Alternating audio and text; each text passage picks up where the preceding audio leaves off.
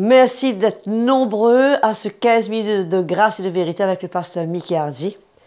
Votre programme qui est vraiment préparé à votre intention, qui je suis sûre aujourd'hui sera une fois de plus une bénédiction pour chacun de vous. J'aimerais maintenant partager ce merveilleux cantique avec vous qui parle comment nous devons aimer le Seigneur et l'invoquer. Et je vous encourage à reprendre ce cantique dans vos assemblées et à adorer Jésus.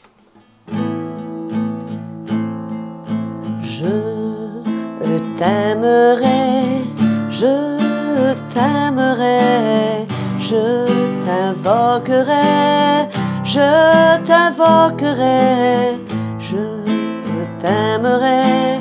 Je t'aimerai, j'invoquerai le Seigneur.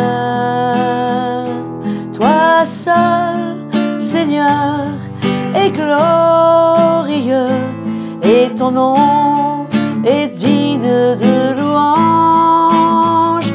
Que mon cœur soit pur et saint devant ta face, alors que je te loue de toute ma force.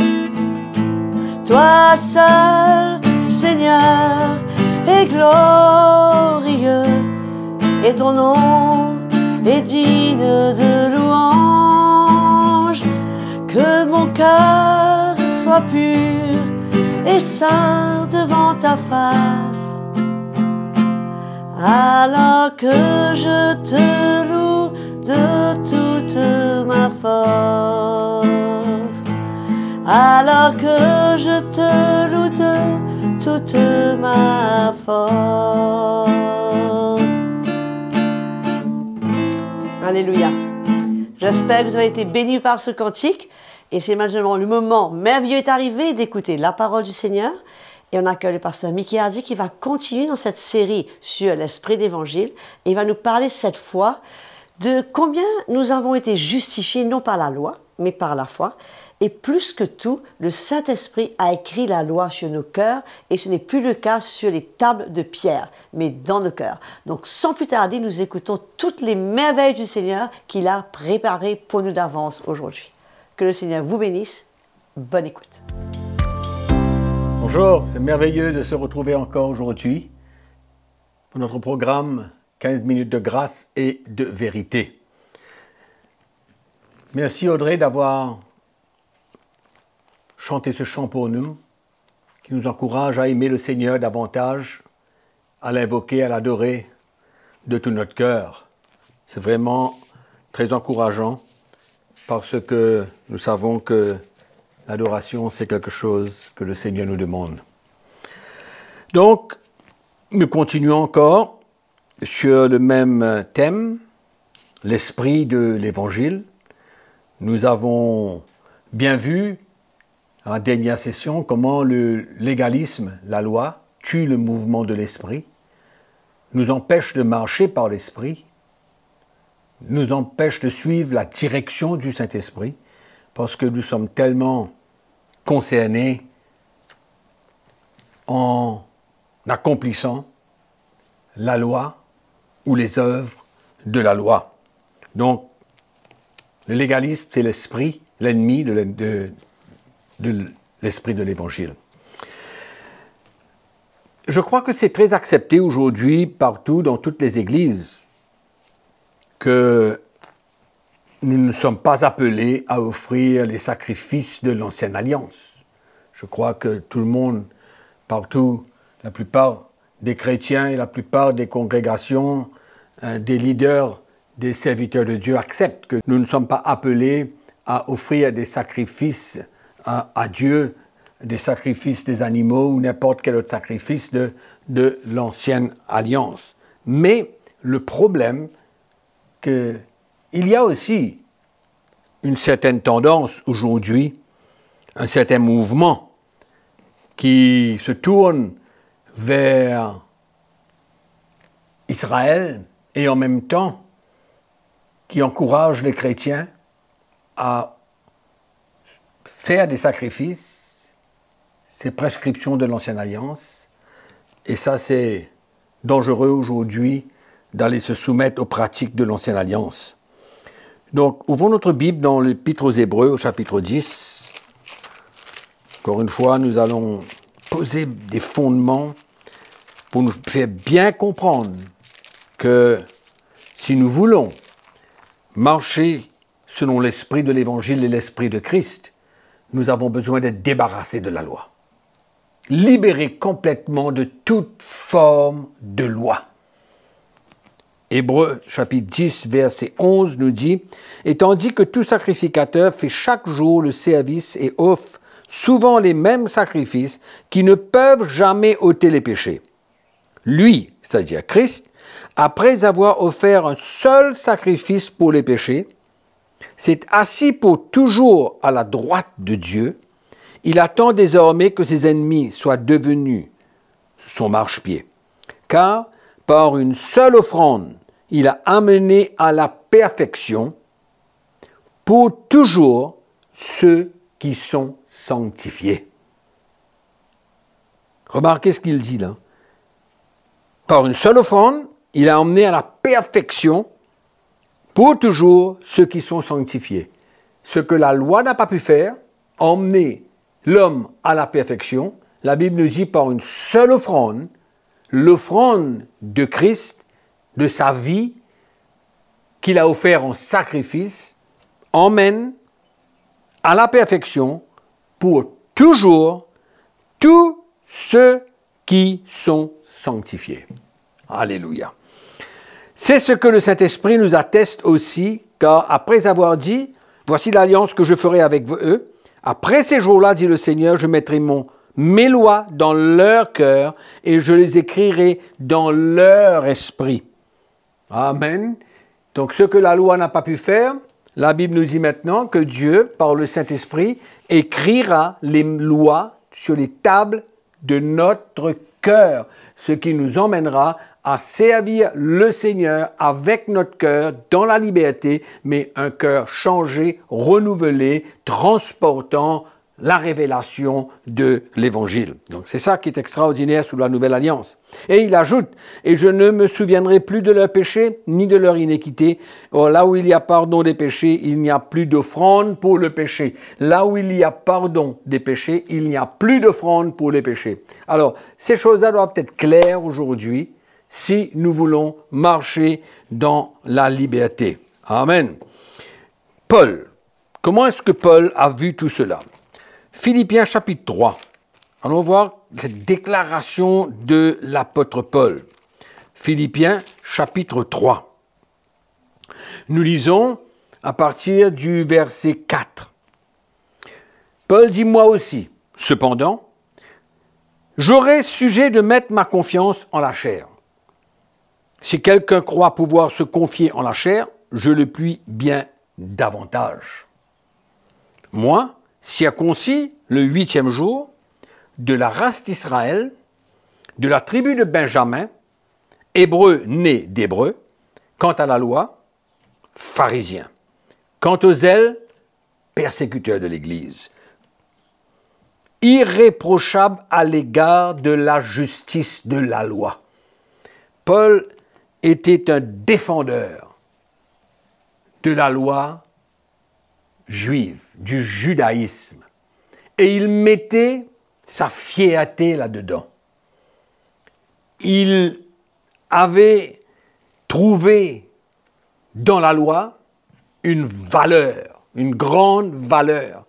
Et c'est pourquoi, comme il est dit dedans, il était persécuteur, mais irréprochable à l'égard de la justice de la loi. Irréprochable, c'est-à-dire qu'il mettait en pratique toute la loi qu'il connaissait. Mais qu'est-ce qui s'est passé de l'apôtre Paul? Et il revient au verset 4, il dit « J'aurais sujet de mettre ma confiance en la chair. Si quelqu'un croit pouvoir se confier en la chair, je le puis bien davantage. » C'est là où Paul retrouvait son identité naturelle. Dans la loi. Alléluia.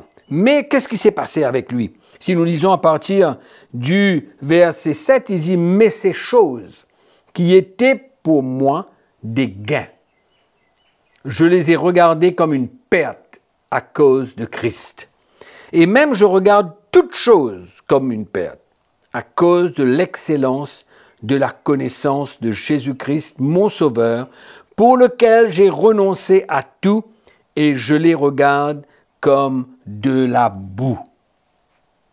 Amen. Paul vient dire maintenant qu'il a perdu tout ce qui avait de la valeur pour lui selon la loi. Il a mis tout ça derrière lui et il a regardé toutes ces choses comme de la boue afin de gagner Christ. Très important de voir comment Paul, qui était un fervent du judaïsme, a été libéré de toute forme de loi, complètement. Et il dit dedans, ces choses qui étaient pour moi des gains, je les regardais comme de la boue à cause de Christ. Merveilleux, merveilleux. Et d'être trouvé en lui, non avec ma justice, celle qui vient de la loi, la justice qui vient de la loi, mais avec celle qui s'obtient par la foi en Christ.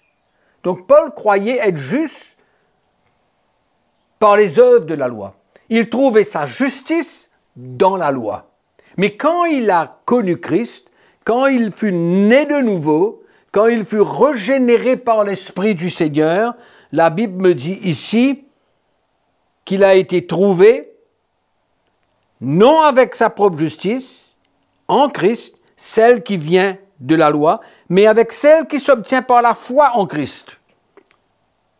Voilà le renversement qui s'est passé dans la vie de l'apôtre Paul. Il comprend aujourd'hui que sa justice, il l'a obtenue par la foi et non par la loi.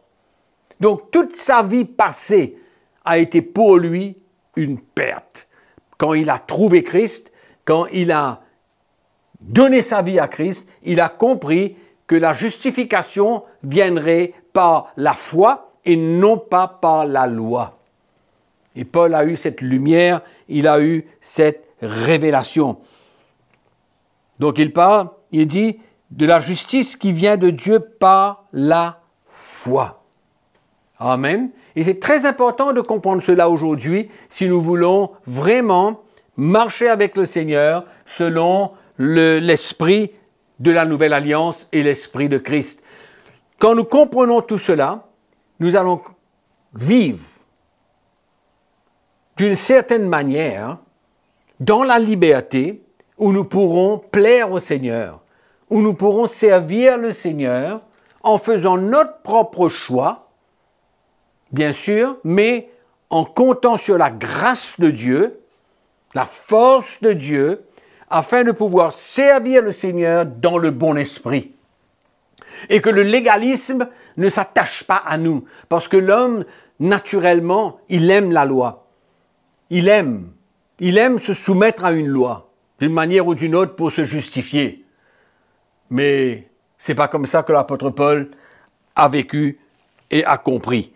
Dans le livre des Galates, si vous lisez au chapitre 5, l'apôtre Paul vient nous dire, au verset 2, « Voici moi, Paul, je vous dis que si vous vous faites circoncire, Christ ne vous servira à rien. Et j'affirme, il dit, j'affirme, encore une fois, à tout homme qui se fait circoncire qu'il est tenu de pratiquer la loi tout entière. Vous, vous êtes séparés de Christ. Vous tous qui cherchez la justification dans la loi. Vous êtes déchus de la grâce. » Voilà comment Paul explique comment nous ne pouvons pas trouver notre justice dans les œuvres de la loi, mais que la justice s'obtient par la foi. Et il dit, si nous vivons, essayons de trouver faveur devant Dieu par les œuvres de la loi, nous sommes déchus de la grâce. Quelque part séparés de Christ, séparé de la grâce de Dieu. C'est fort quand même, mais c'est extraordinaire, c'est une vérité. Nous allons arrêter là pour aujourd'hui et nous vous remercions d'avoir été présents et que la grâce du Seigneur vous soutienne chaque jour et n'oubliez pas que je vous aime. Merci Seigneur pour ce merveilleux moment passé dans ta parole et dans ta présence et sous le regard de ton merveilleux Saint-Esprit. Comme quoi c'est merveilleux, mes frères et sœurs, de reprendre encore une fois aujourd'hui que ce que la loi n'a pas pu faire pour nous, mais Christ a pu le faire et dans son sacrifice parfait. Et c'est donc un très grand encouragement pour chacun de nous et c'est pour cela que je vous encourage à ne pas le garder pour vous, mais à le partager autour de vous. Surtout, abonnez-vous à notre page CITMH sur YouTube et faites connaître ce programme à autant de personnes que vous pouvez afin qu'eux aussi puissent être bénis. Continuez à nous écrire sur l'adresse qui apparaît sur votre écran et surtout ne manquez pas la prochaine session, toujours avec le pasteur Mickey Hardy, certainement encore une fois sur ce merveilleux sujet, l'esprit de l'Évangile. Jusque-là, que le Seigneur vous bénisse, qu'il vous garde, qu'il vous protège et je vous dis à très bientôt.